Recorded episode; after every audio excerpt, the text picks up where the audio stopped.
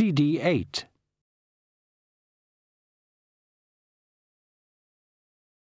The moon was high now, in a sky as black as a cup of coffee that wasn't very black at all.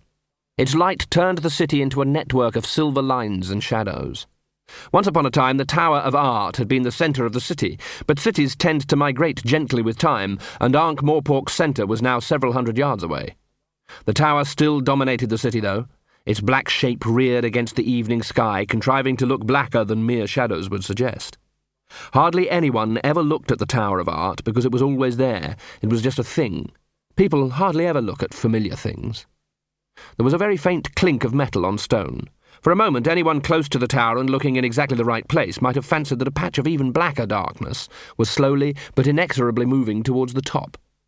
For a moment, the moonlight caught a slim metal tube slung across the figure's back. Then it swung into shadow again as it climbed onwards. The window was resolutely shut. But she always leaves it open, Angua whined. Must have shut it tonight, said Gaspode. There's a lot of strange people about. But she knows about strange people, said Angua. Most of them live in her house. You'll just have to change back to human and smash the window. I can't do that. I'll be naked. Well, you're naked now, ain't you? But I'm a wolf. That's different. I've never worn anything in my whole life. It's never bothered me. The watch house, muttered Angua. There'll be something at the watch house. Spare chainmail, at least, a sheet or something. And the door doesn't shut properly. Come on. She trotted off along the street with Gaspode whimpering along behind her. Someone was singing. Blimey, said Gaspode. Look at that. Four watchmen slogged past, two dwarfs, two trolls. Angua recognised detritus. Hut, hut, hut! You without doubt the horriblest recruits I ever see. Pick up them feet! I never done nothing. Now you doing something for the first time in your horrible life, Lance Constable Coalface. It a man life in the watch. The squad rounded the corner. What's been going on? said Angua. Search me. I might know more if one of 'em stops for a whittle. There was a small crowd around the watch house in Pseudopolis Yard. They seemed to be watchmen, too. Sergeant Colon was standing under a flickering lamp, scribbling on his clipboard and talking to a small man with a large moustache. And your name, mister? Silas Cumberbatch. Didn't you used to be the town crier?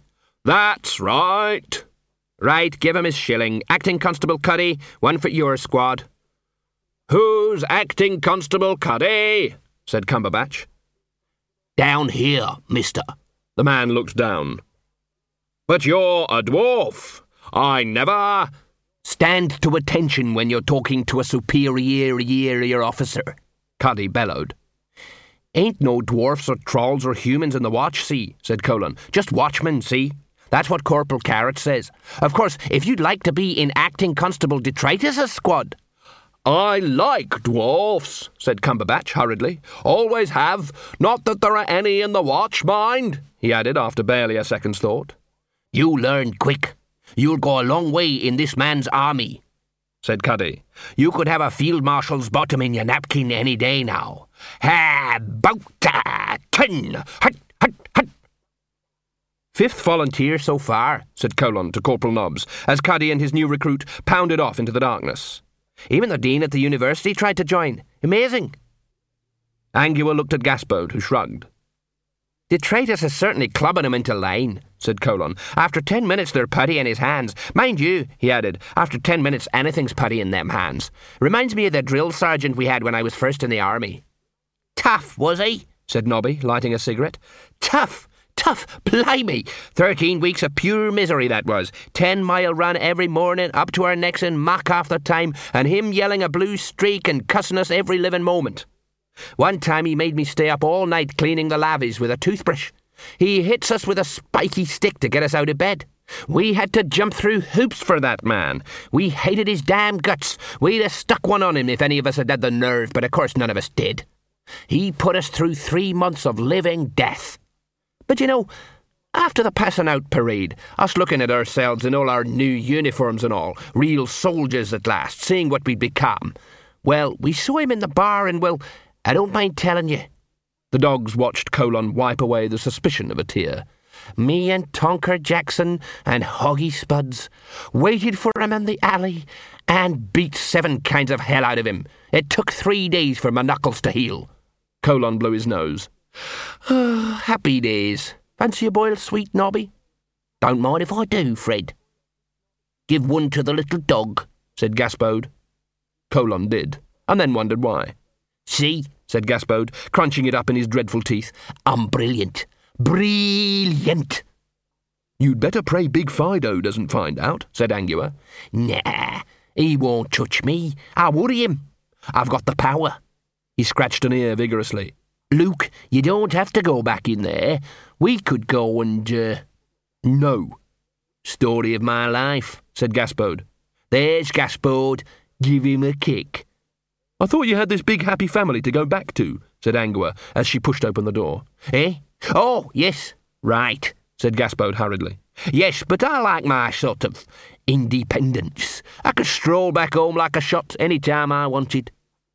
Angua bounded up the stairs and clawed open the nearest door. It was Carrot's bedroom. The smell of him, a kind of golden pink colour, filled it from edge to edge. There was a drawing of a dwarf mine carefully pinned to one wall. Another held a large sheet of cheap paper on which had been drawn, in careful pencil line, with many crossings out and smudges, a map of the city. In front of the window, where a conscientious person would put it, to take as much advantage as possible of the available light so as not to have to waste too many of the city's candles, was a small table. There was some paper on it and a jar of pencils. There was an old chair, too. A piece of paper had been folded up and wedged under a wobbly leg.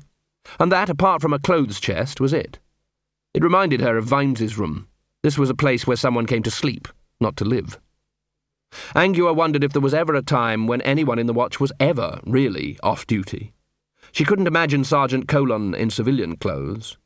When you were a watchman, you were a watchman all the time, which was a bit of a bargain for the city, since it only paid you to be a watchman for ten hours of every day. All right, she said. I can use a sheet off the bed. You shut your eyes. Why? said Gaspode. For decency's sake. Gaspode looked blank. Then he said, Oh, I get it. Yes, I can see your point, definitely. Dear me, you can't have me looking at naked woman. Oh no, ogling, getting ideas. Deary, deary me. You know what I mean. Can't say I do, can't say I do. Clothing has never been what you might call a thingy of dog what's her name. Gaspode scratched his ear. Two metasyntactic variables there, sorry. It's different with you. You know what I am. Anyway, dogs are naturally naked. So are the humans. Angua changed. Gaspode's ear flattened against his head. Despite himself, he whimpered. Angua stretched. You know the worst bit, she said, is my hair. You can hardly get the tangles out, and my feet are covered in mud. She tugged a sheet off the bed and draped it around herself as a makeshift toga. There, she said, you see worse on the street every day. Gaspode? What? You can open your eyes now. Gaspode blinked. Angua in both shapes was okay to look at, but the second or two in between, as the morphic signal hunted between stations, was not a sight you wished to see on a full stomach. I thought you rolled around on the floor, grunting and growing hair and stretching, he whimpered. Angua peered at her hair in the mirror while her night vision lasted. Whatever for? Does all that stuff hurt? It's a bit like a whole body sneeze. You'd think you'd have a comb, wouldn't you? I mean, a comb? Everyone's got a comb. A really big sneeze? Even a clothes brush would be something. They froze as the door creaked open. Carrot walked in. He didn't notice them in the gloom, but trudged to the table. There was a flare and a reek of sulphur as he lit first a match and then a candle. He removed his helmet and then sagged, as if he'd finally allowed a weight to drop on his shoulders. They heard him say, It can't be right. What can't? said Angua. Carrot spun round. What are you doing in here? Your uniform got stolen while you were spying in the Assassin's Guild, Gaspode prompted. My uniform got stolen, said Angua, while I was in the Assassin's Guild, uh, spying. Carrot was still staring at her. There was some old bloke who kept muttering all the time, she went on desperately. Bugrit Millennium Hand and Shrimp? Yes, that's right. Foul old Ron, Carrot sighed. Probably sold it for a drink. I know where he lives, though. Remind me to go and have a word with him when I've got time. You don't want to ask her what she was wearing when she was in the guild, said Gaspode, who'd crept under the bed. Shut up, said Angua. What? said Carrot. I found out about the room, said Angua quickly. Someone called Edward d'Eath, said Carrot, sitting down on the bed. The ancient springs went groin, groin, grink. How did you know that? I think d'Eath stole the gun. I think he killed Beano. But assassins killing without being paid, it's worse than dwarfs and tools. It's worse than clowns and faces. I hear Cruces is really upset. He's got assassins looking for the boy all over the city. Oh, well, I'd hate to be in Edward's shoes when they find him. I'd hate to be in his shoes now, and I know where they are, you see. They're on his poor feet, and they're dead. The assassins have found him, then? No, someone else did. And then Cuddy and Detritus did. If I'm any judge, he's been dead for several days. You see, that can't be right. But I rubbed the Beano makeup off and took off the red nose, and it was definitely him. And the wig's the right kind of red hair. He must have gone straight to Hammerhock. But someone shot at Detritus and killed the beggar girl. Yes. Angua sat down beside him. And it couldn't have been Edward. Huh. Carrot undid his breastplate and pulled off his mail shirt. So we're looking for someone else. A third man. But there are no clues. There's just some man with a gun, somewhere in the city, anywhere, and I'm tired. The springs went glink again as Carrot stood up and staggered over to the chair and table. He sat down, pulled a piece of paper towards him, inspected a pencil, sharpened it on his sword, and after a moment's thought began to write. Angua watched him in silence. Carrot had a short sleeved leather vest under his mail. There was a birthmark at the top of his left arm. It was crown shaped. Are you writing it all down like Captain Vimes did? she said after a while. No. What are you doing then? I'm writing to my mum and dad. Really? I always write to my mum and dad. I promised them. Anyway, it helps me think. I always write letters home when I'm thinking. My dad sends me lots of good advice, too. There was a wooden box in front of Carrot. Letters were stacked in it. Carrot's father had been in the habit of replying to Carrot on the back of Carrot's own letters, because paper was hard to come by at the bottom of the dwarf mine. What kind of good advice? About mining, usually. Moving rocks, you know. Propping and shoring. You can't get things wrong in a mine, you have to do things right. His pencil scritched on the paper. The door was still ajar, but there was a tentative tap on it, which said, in a kind of metaphorical Morse code, that the tapper could see very well that Carrot was in his room with a scantily clad woman and was trying to knock without actually being heard. Sergeant Colon coughed. The cough had a leer in it. Yes, Sergeant? said Carrot, without looking round. Um, what, what, what do you want me to do next, sir? Send them out in squads, Sergeant. At least one human, one dwarf, and one troll in each. Yes, sir. Uh, what'll they be doing, sir? They'll be being visible, Sergeant. Right, sir. Uh, sir, one of the volunteers just now. It's Mr. Bleakley, sir, from Elm Street. He's a vampire. Well, technically, but he works up at the slaughterhouse, so it's not really. Thank him very much and send him home, Sergeant. Colon glanced at Angua. Yes, sir. Right, he said reluctantly. But he's not a problem, it's just that he needs these extra homogoblins in his blood. No! Right, fine. I'll, uh, I'll uh, tell him to go away then. Colon shut the door. The hinge leered. They call you sir, said Angua. Do you notice that? I know. It's not right. People ought to think for themselves, Captain Vimes said. The problem is, people only think for themselves if you tell them to. How do you spell eventuality? I don't. OK. Carrot still didn't look round. We'll hold the city together through the rest of the night, I think. Everyone's seen sense. No, they haven't, said Angua in the privacy of her own head. They've seen you. It's like hypnotism. People live your vision. You dream just like Big Fido, only he dreamed a nightmare and you dream for everyone. You really think everyone is basically nice. Just for a moment while they're near you, everyone else believes it too. From somewhere outside came the sound of marching knuckles. Detritus's troop were making another circuit. Oh well. He's got to know sooner or later. Carrot? Hmm? You know, when Cuddy and the troll and me joined the watch, well, you know why it was us three, don't you? Of course, minority group representation one troll, one dwarf, one woman. Ah. Angua hesitated. It was still moonlight outside. She could tell him, run downstairs, change, and be well outside the city by dawn. She'd have to do it. She was an expert at running away from cities. It, um, wasn't exactly like that, she said. You see, there's a lot of undead in the city, and the patrician insisted that. Give her a kiss, said Gaspode from under the bed. Angua froze. Carrot's face took on the usual vaguely puzzled look of someone whose ears have just heard what their brain is programmed to believe doesn't exist. He began to blush. Gaspode, snapped Angua, dropping into canine. I know what I'm doing. A man, a woman, it is fate, said Gaspode. Angua stood up. Carrot shot up too, so fast that his chair fell over. I must be going, she said. Um, don't go. Now you just reach out, said Gaspode. It'd never work, Angua told herself. It never does. Werewolves have to hang around with other werewolves. They're the only ones who understand. But, on the other hand, since she'd have to run away anyway, she held up a finger. Just one moment, she said brightly, and in one movement reached under the bed and pulled out Gaspode by the scruff of his neck.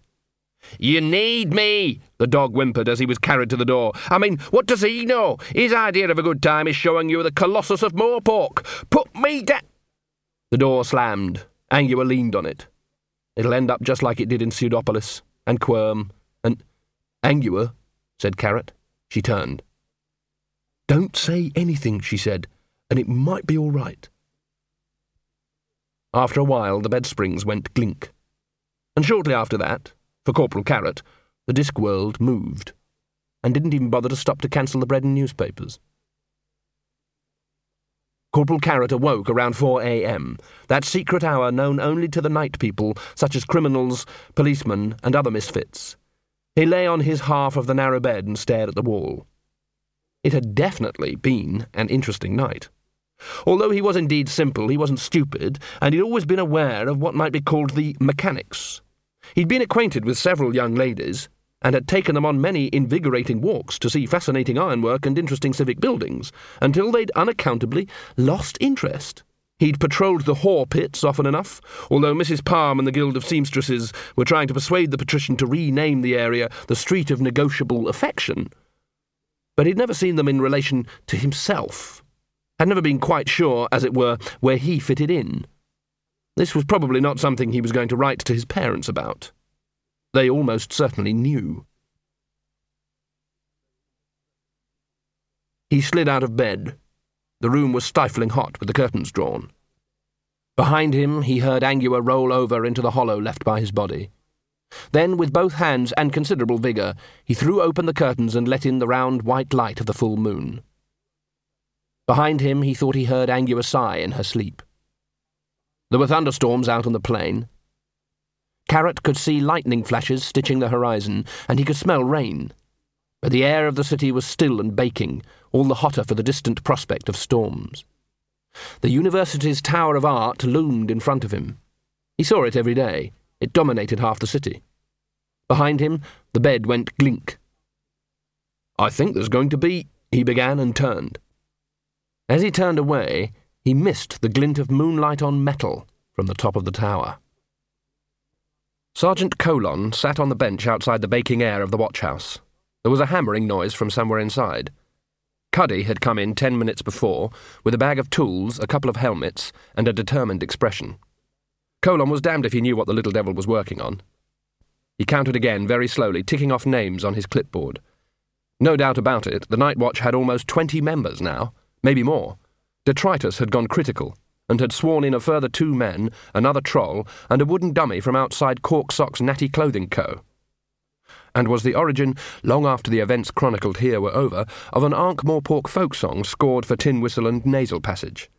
As I was walking along Lower Broadway, the recruiting party came picking up people by their ankles and saying they were going to volunteer to join the watch unless they wanted their Guhulug heads kicked in so I went via Peach Pie Street and Holofernes instead, singing To Rely, etc. It never really caught on.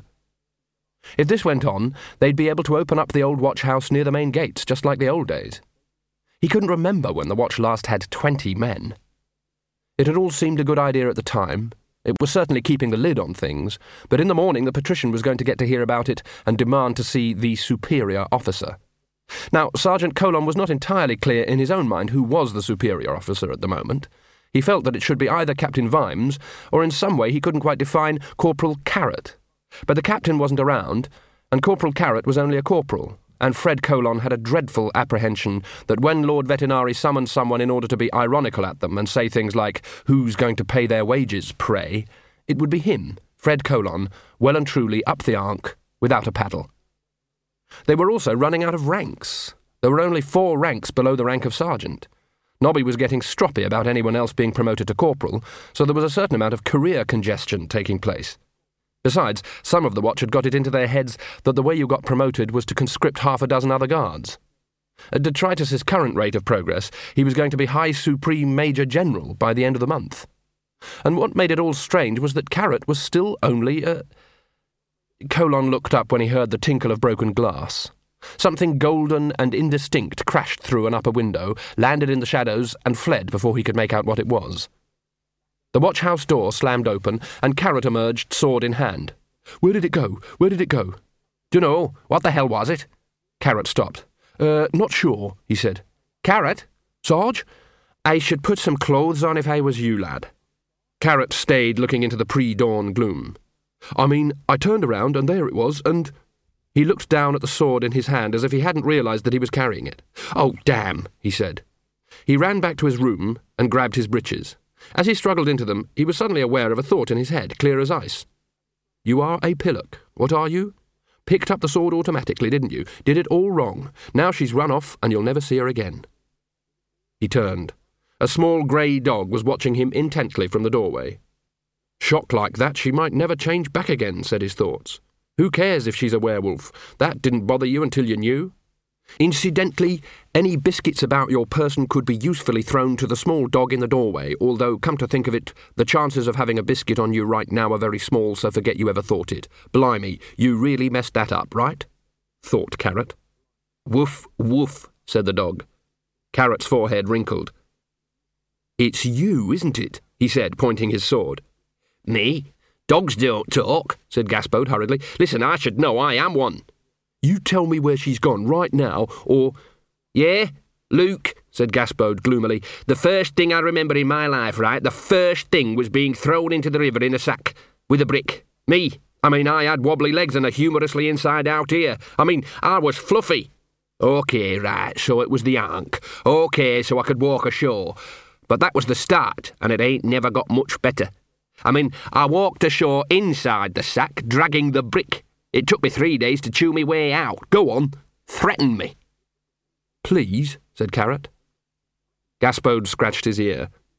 Maybe I could track her down, said Gaspode, given the right, you know, encouragement. He waggled his eyebrows encouragingly.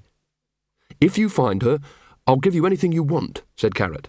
Oh, well, right. If, right. Oh, yes, that's all very well, is if. What about something up front?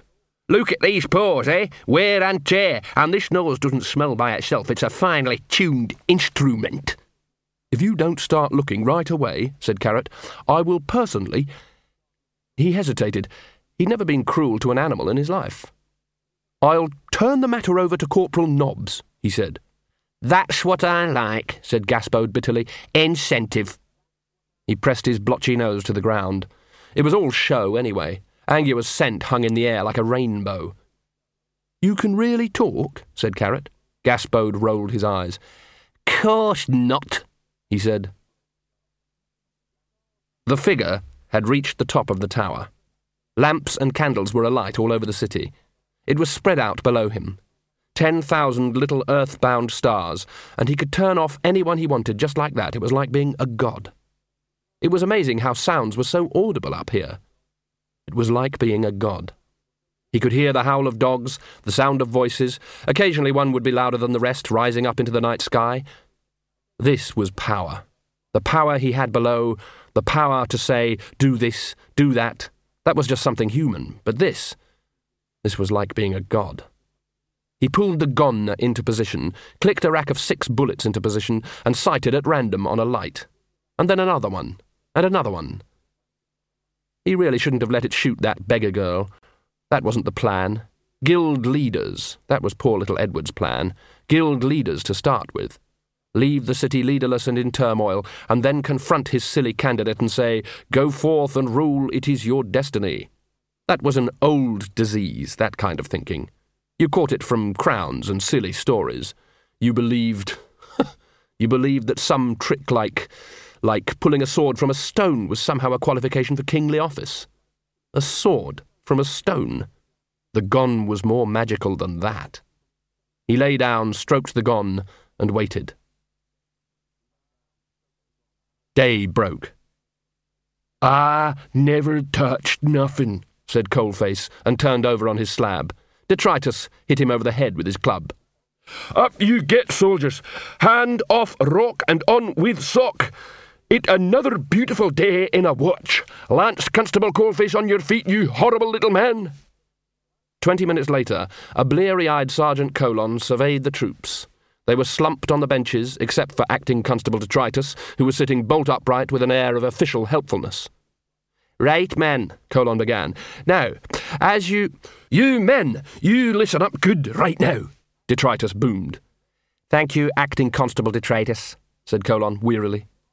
Captain Vimes is getting married today. We're going to provide a guard of honour. That's what we always used to do in the old days when a watchman got wed, so I want helmets and breastplates bright and shiny and cohorts gleaming, not a speck of muck. Uh, where's Corporal Nobbs? There was a dink as acting constable Detritus's hand bounced off his new helmet. Hasn't been seen for hours, sir, he reported. Colon rolled his eyes. And some of you will. Where's Lance Constable Angua?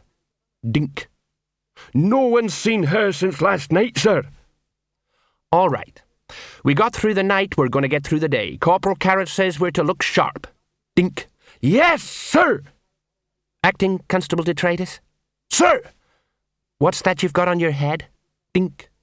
Acting Constable Cuddy made it for me, sir. Special clockwork thinking helmet. Cuddy coughed. These big bits are cooling fins, see? Painted black. I glommed a clockwork engine off my cousin, and this fan here blows the air over. He stopped when he saw Colon's expression. That's what you've been working on all night, is it? Yes, because I reckon troll brains get too war. The sergeant waved him into silence.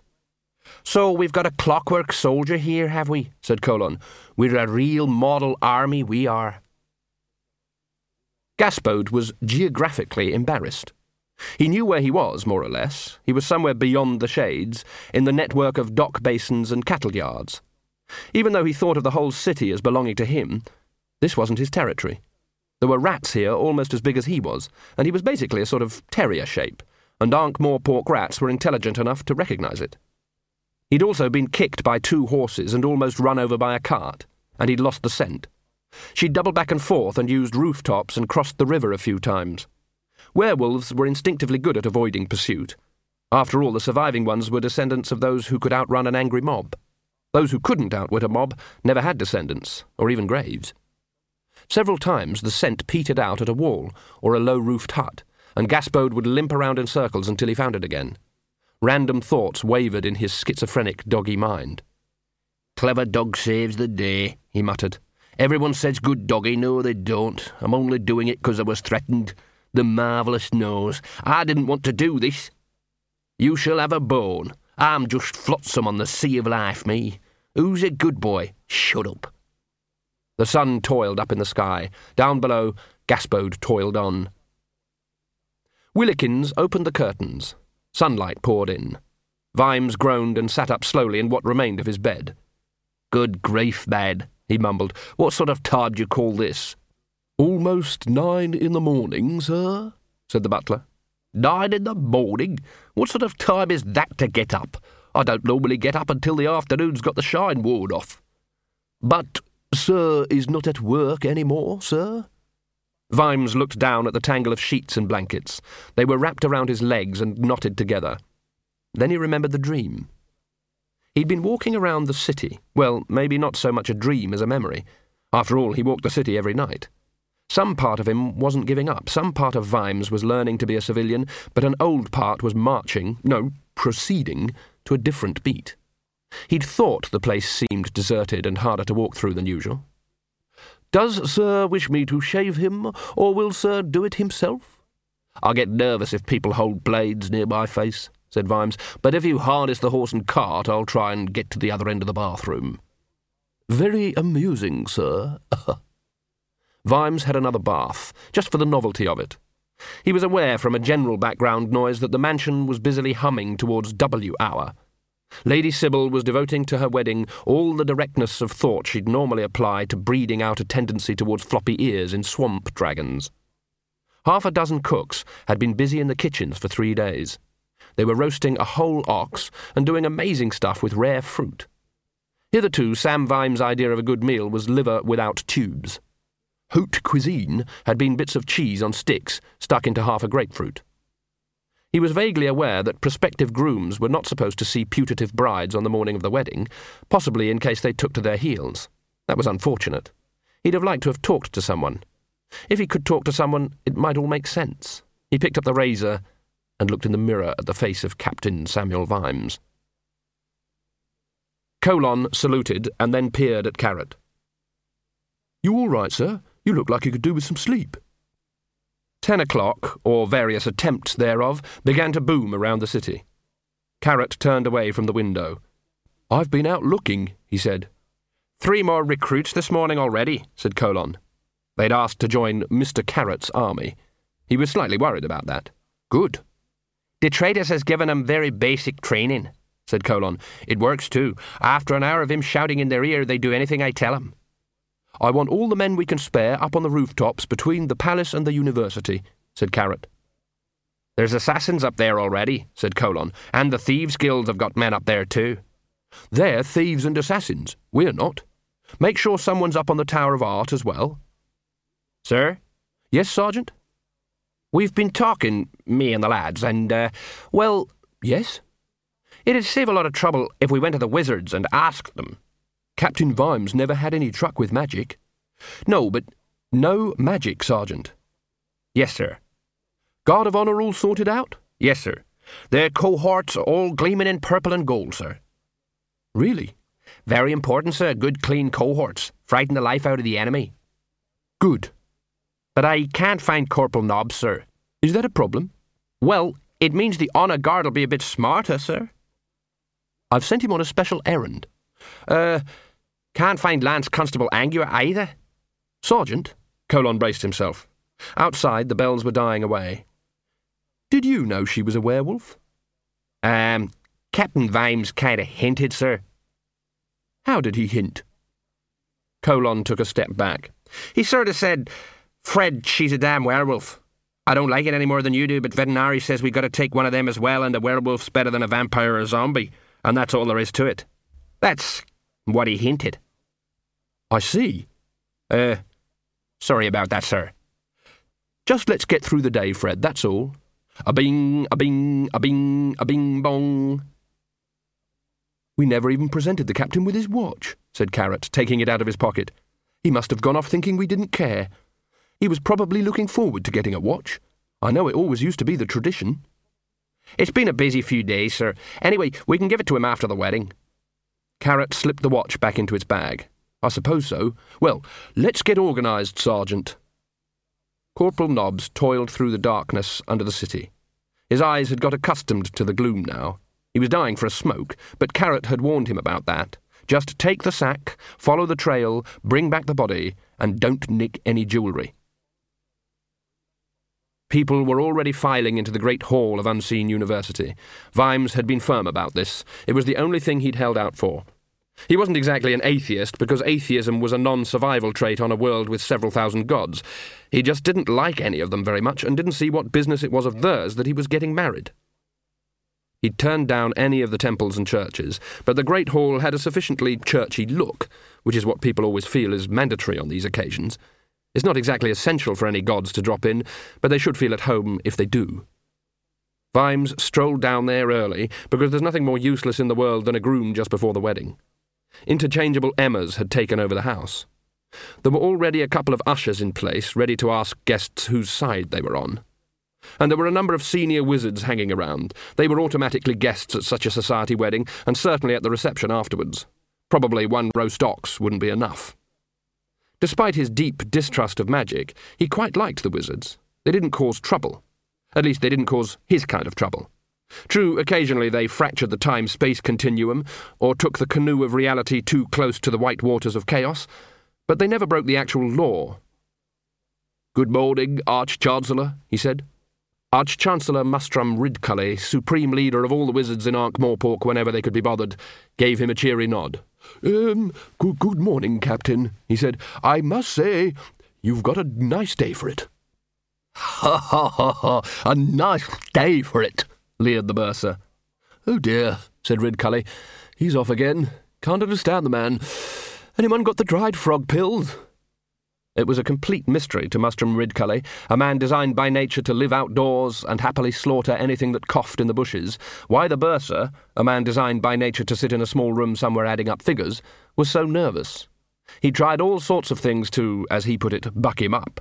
These included practical jokes, surprise early morning runs, and leaping out at him from behind doors while wearing Willy the Vampire masks in order, he said, to take him out of himself. The service itself was going to be performed by the Dean, who had carefully made one up. There was no official civil marriage service in Ankh-Morpork, other than something approximating to, oh, all right then if you really must. He nodded enthusiastically at Vimes. We've cleaned our organ especially for the occasion, he said.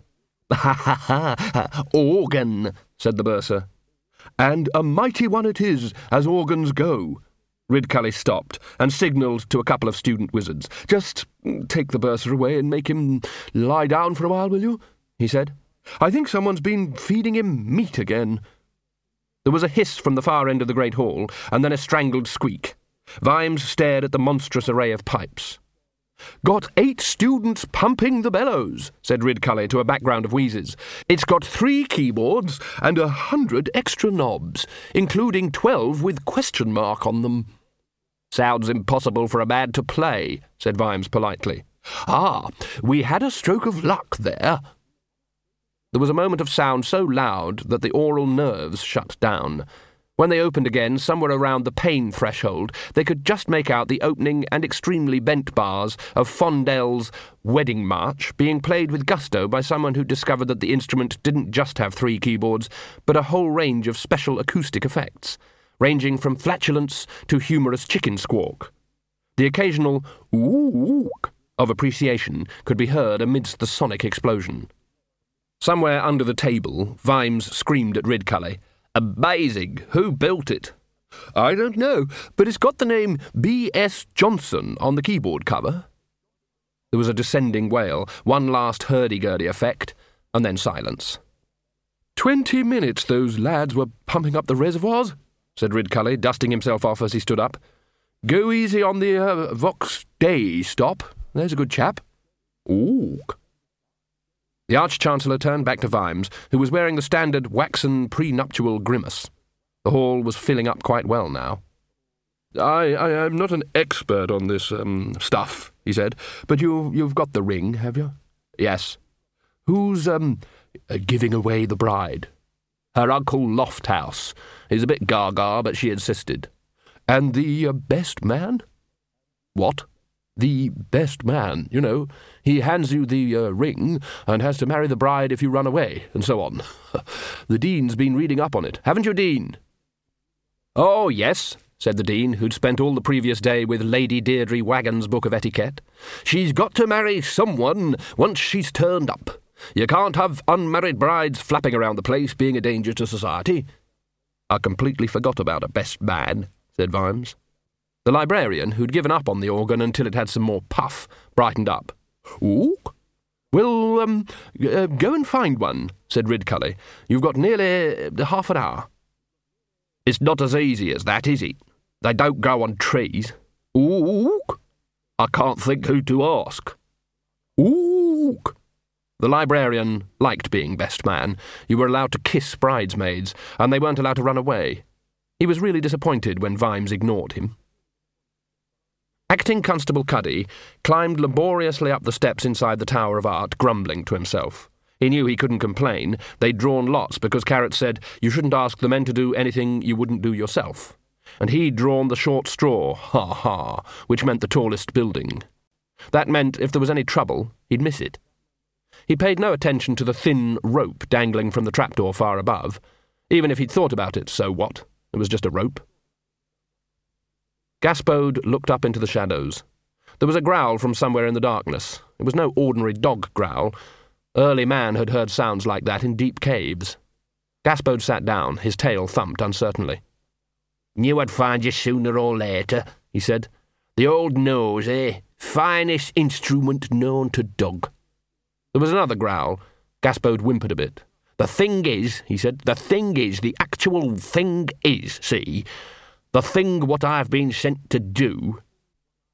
Late man heard sounds like that too just before he became late. I can see you don't uh, want to talk right now, said Gaspode, but the thing is now, I know what you're thinking. Is this Gaspode obeying orders from a human? Gaspode looked conspiratorially over his shoulder, as if there could be anything worse than what was in front of him. That's the old mess about being a dog, see? he said. That's the thing what Big Fido can't get his mind around, see? You looked at the dogs in the guild, right? You heard 'em howl. Oh, yes, death to the humans. All right, but under all that, there's the fear. There's the voice saying, bad dog. And it don't come from anywhere but inside, right from inside the bones, 'cause humans made dogs. I knows this. I wish I didn't, but there it is. That's the power knowing. I've read books, I have. Well, chewed books. The darkness was silent. And you're a wolf and a human at the same time, right? Tricky, that, I can see that. Bit of a dichotomy sort of thing. Makes you kind of like a dog, 'cause that's what a dog is really half a wolf and half a human. You were right about that, we've even got names. Heh. So our bodies tell us one thing, our heads tell us another. It's a dog's life being a dog. I bet you can't run away from him, not really. He's your master. The darkness was more silent. Gaspode thought he heard movement. He wants you to come back. The thing is, if he finds you, that's it. He'll speak, and you'll have to obey. But if you goes back of your own accord, then it's your decision. You'd be happier as a human. I mean, what can I offer you except rats and a choice of fleas? I mean, I don't know. I don't see it as much of a problem. You just have to stay indoors six or seven nights every month. Angua howled.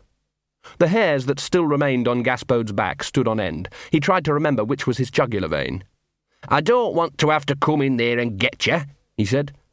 Truth rang on every word. The thing is, the actual thing is. I will, though, he added, trembling. It's a bugger being a dog. He thought some more and sighed. Oh, I remember. It's the one in the throat, he said. Vimes stepped out into the sunlight, except that there wasn't much of it. Clouds were blowing in from the hub. And detritus, dink. Captain Vimes, sir! Who are all these people? Watchmen, sir! Vimes stared in puzzlement at the half dozen assorted guards. Who are you? Lance Constable Rolf Pyjama, sir. And, uh, Coalface? I never done nothing. I never done nothing, sir yelled Detritus. Coalface? In the watch? Dink. Corporal Carrot says there's some good buried somewhere in everyone, said Detritus. And what's your job, Detritus? Dink. Engineer in charge of deep mining operations, sir. Vimes scratched his head. That was very nearly a joke, wasn't it? he said. It this new helmet my mate Cuddy made me, sir. People can't say there goes stupid troll. They have to say, who that good looking military troll there? Acting constable already. Great future behind him. He got destiny written all over him like writing. Vimes digested this. Detritus beamed at him. And where is Sergeant Colon? Here, Captain Vimes. I need a best man, Fred. Right, sir. I'll get Corporal Carrot. He's just checking the roofs. Fred, I've known you more than twenty years. Good grief, all you have to do is stand there. Fred, you're good at that. Carrot appeared at the trot. Sorry I'm late, Captain Vimes. Um, we really wanted this to be a surprise. What? What sort of surprise?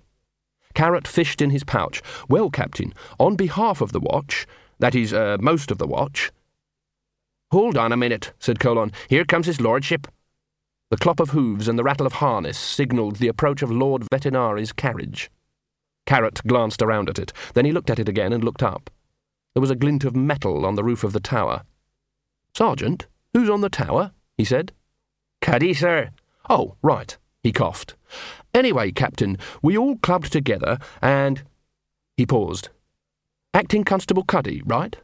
Yeah, he's reliable. The patrician's carriage was halfway towards Sartor Square now. Carrot could see the thin, dark figure in the back seat. He glanced up at the great grey bulk of the tower. He started a run.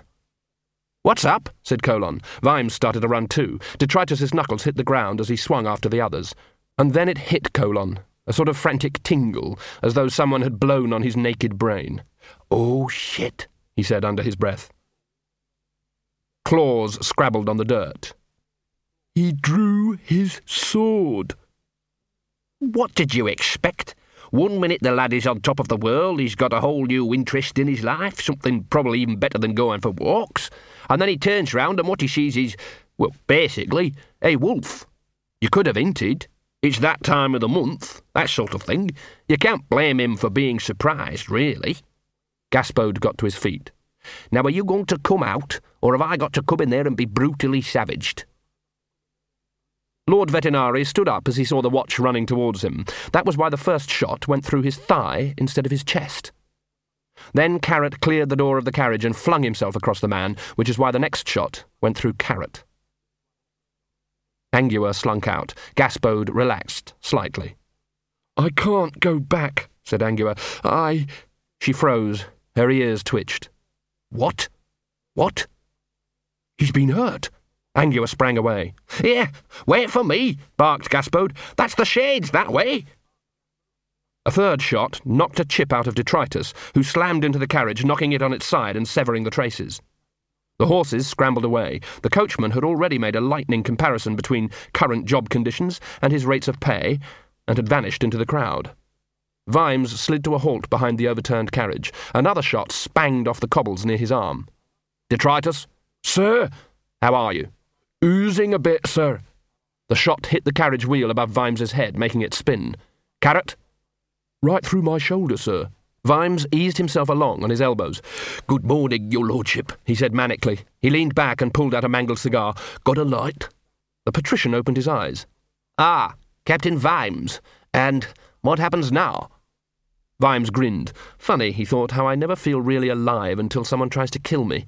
That's when you notice that the sky is blue. Actually, not very blue right now. There's big clouds up there, but I'm noticing them. We wait for one more shot, he said, and then we run for proper cover. I appear to be losing a lot of blood, said Lord Vetinari. Who would have thought you had it in you? said Vimes, with the frankness of those probably about to die. What about you, Carrot? I can move my hand. Hurts like heck, sir, but you look worse. Vimes looked down. There was blood all over his coat. A bit of stone must have caught me, he said. I didn't even feel it. He tried to form a mental picture of the gun. Six tubes, all in a line, each one with its lead slug and charge of number one powder delivered into the gun like crossbow bolts. He wondered how long it'd take to put in another six. But we've got him where we want him. There's only one way down out of the tower. Yep, we might be sitting out here in the open with him shooting lead pellets at us but we've got him just where we want him. Wheezing and farting nervously, Gaspode moved at a shambling run through the shades and saw, with a heart that sank even further, a knot of dogs ahead of him. He pushed and squirmed through the tangle of legs. Angua was at bay in a ring of teeth. The barking stopped. A couple of large dogs moved aside, and Big Fido stepped delicately forward. So, he said, what we have here is not a dog at all. A spy, perhaps. There's always an enemy, everywhere. They look like dogs, but inside they're not dogs. What were you doing? Angua growled. Oh, law, thought Gaspode. She could probably take down a few of them, but these are street dogs. He wriggled under a couple of bodies and emerged in the circle. Big Fido turned his red eyed gaze on him. And Gaspode, too, said the poodle. I might have known. You leave her alone, said Gaspode. Oh, you'll fight us all for her, will you? said Big Fido. I got the power, said Gaspode. You know that. I'll do it. I'll use it. There's no time for this, snarled Angua. You won't do it, said Big Fido. I'll do it. Every dog's paw will be turned against you. I got the power, me. You back off, all of you. What power? said Butch. He was drooling. Big Fido knows, said Gaspode. He studied. Now me and her are going to walk out of here, right? Nice and slow. The dogs looked at Big Fido. Get them, he said. Angua bared her teeth. The dogs hesitated. A wolf's got a jaw four times stronger than any dog, said Gaspode, and that's just an ordinary wolf. What are you all? snapped Big Fido. You're the pack. No mercy. Get them! But a pack doesn't act like that, Angua had said. A pack is an association of free individuals. A pack doesn't leap because it's told. A pack leaps because every individual all at once decides to leap. A couple of the bigger dogs crouched. Angua moved her head from side to side, waiting for the first assault. A dog scraped the ground with its paw. Gaspode took a deep breath and adjusted his jaw. Dogs leapt. Sit, said Gaspode, impassable human. The command bounced back and forth around the alley, and 50% of the animals obeyed. In most cases, it was the hind 50%. Dogs in mid spring found their treacherous legs coiling under them. Bad dog! And this was followed by an overpowering sense of racial shame that made them cringe automatically. A bad move in mid-air. Gaspode glanced up at Angua as bewildered dogs rained around them. I said I got the power, didn't I? He said, Now, run! Dogs are not like cats, who amusingly tolerate humans only until someone comes up with a tin opener that can be operated with a paw. Men made dogs. They took wolves and gave them human things unnecessary intelligence, names, a desire to belong, and a twitching inferiority complex. All dogs dream wolf dreams and know they're dreaming of biting their maker. Every dog knows deep in his heart that he is a bad dog. But Big Fido's furious yapping broke the spell. Get them! Angua galloped over the cobbles. There was a cart at the other end of the alley, and beyond the cart a wall. Not that way! whined Gaspode. Dogs were piling along behind them. Angua leapt on to the cart. I can't get up there, said Gaspode. Not with my leg. She jumped down, picked him up by the scruff of his neck, and leapt back. There was a shed roof behind the cart, a ledge above that, and a few tiles slid under her paws and tumbled into the alley. A house. I feel sick. Shut up. Angua ran along the ridge of the roof and jumped the alley on the other side, landing heavily in some ancient thatch. Oh! Shut up! But the dogs were following them. It wasn't as though the alleys of the shades were very wide. Another narrow alley passed below. Gaspode swung perilously from the werewolf's jaws. They're still behind us. Gaspode shut his eyes as Angua bunched her muscles. Oh no, not Treacle Mine Road. There was a burst of acceleration, followed by a moment of calmness. Gaspode shut his eyes. Angua landed. Her paws scrabbled on the wet roof for a moment, slates cascaded off into the street, and then she was bounding up to the ridge. You can put me down right now, said Gaspode. Right now, this minute. Here they come. The leading dogs arrived on the opposite roof, saw the gap, and tried to turn. Claws slid on the tiles. Angua turned, fighting for breath. She'd tried to avoid breathing during the first mad dash. She'd have breathed Gaspode. They heard Big Fido's irate yapping. Cowards! That's not twenty feet across, that's nothing to a wolf! The dogs measured the distance doubtfully. Sometimes a dog has to get right down and ask himself, What species am I? It's easy. I'll show you. Look. Big Fido ran back a little way, paused, turned, ran, and leapt. There was hardly a curve to the trajectory. The little poodle accelerated out into space, powered less by muscles than by whatever it was that burned in his soul. His forepaws touched the slates, clawed for a moment on the slick surface, and found no hold. In silence, he skidded backwards down the roof, over the edge, and hung. He turned his eyes upwards to the dog that was gripping him. Gaspode, is that you? Yes, said Gaspode, his mouth full. There was hardly any weight to the poodle, but then there was hardly any weight to Gaspode. He darted forward and braced his legs to take the strain, but there was nothing much to brace them against. He slid down inexorably until his front legs were in the gutter, which began to creak. Gaspode had an amazingly clear view of the street three stories down. Oh, hell, said Gaspode. Jaws gripped his tail. Let him go, said Angua indistinctly. Gaspode tried to shake his head. Stop struggling, he said out of the corner of his mouth. Brave dog faves the jay, valiant hound in wolf drop wesku. No! The gutter creaked again. It's going to go, he thought. Story of my life. Big Fido struggled around. What are you holding me up by? Your collar, said Gaspode through his teeth. What? To hell with that! The poodle tried to twist, flailing viciously at the air. Stop it, you daft bugger! You'll have a fall off! Gaspode growled. On the opposite roof, the dog pack watched in horror. The gutter creaked again. Angua's claws scored white lines on the slate. Big Fido wrenched and spun, fighting the grip of the collar, which finally snapped. The dog turned in the air, hanging for a moment before gravity took hold. Free. And then he fell. Gaspode shot backwards as Angua's paws slipped from under her and landed further up the roof, legs spinning. Both of them made it to the crest and hung there, panting.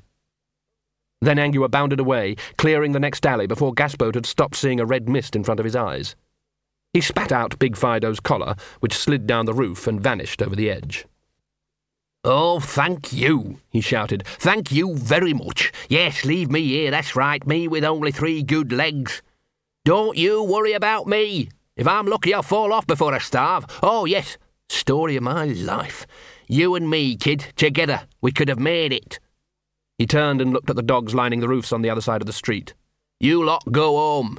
Bad dog, he barked. He slithered down the other side of the roof. There was an alley there, but it was a sheer drop. He crept along the roof to the adjoining building, but there was no way down. There was a balcony a story below, though. Lateral thinking, he muttered. That's the stuff. Now, a wolf, your basic wolf, he'd jump, and if he couldn't jump, he'd be stuck.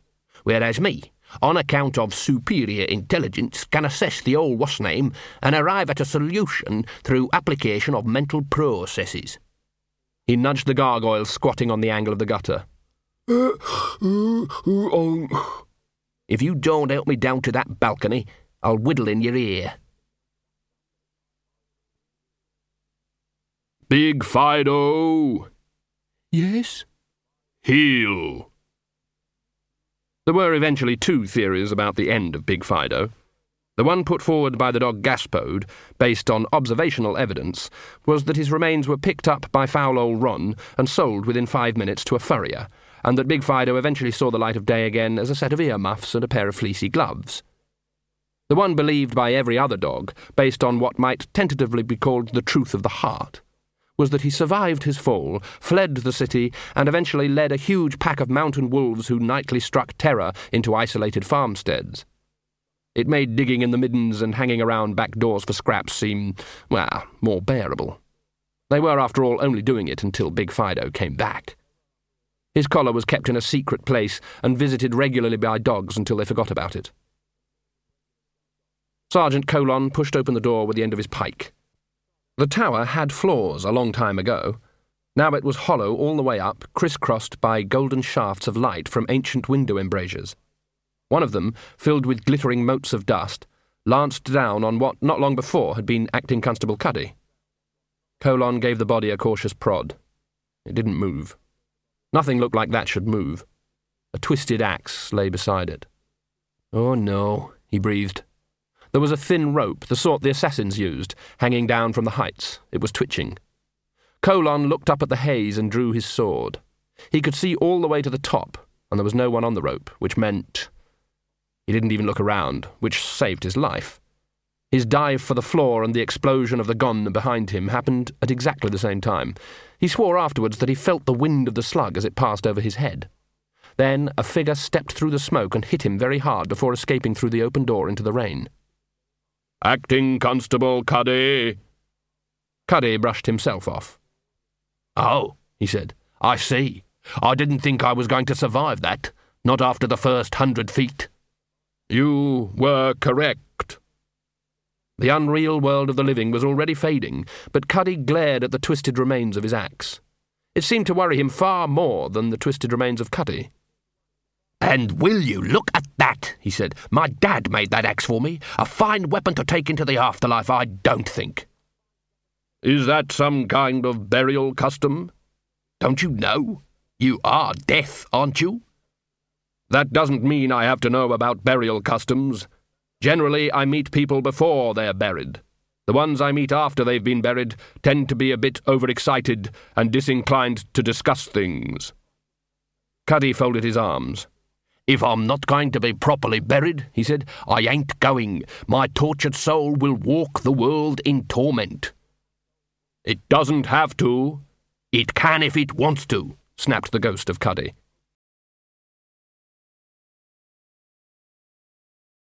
End of CD 8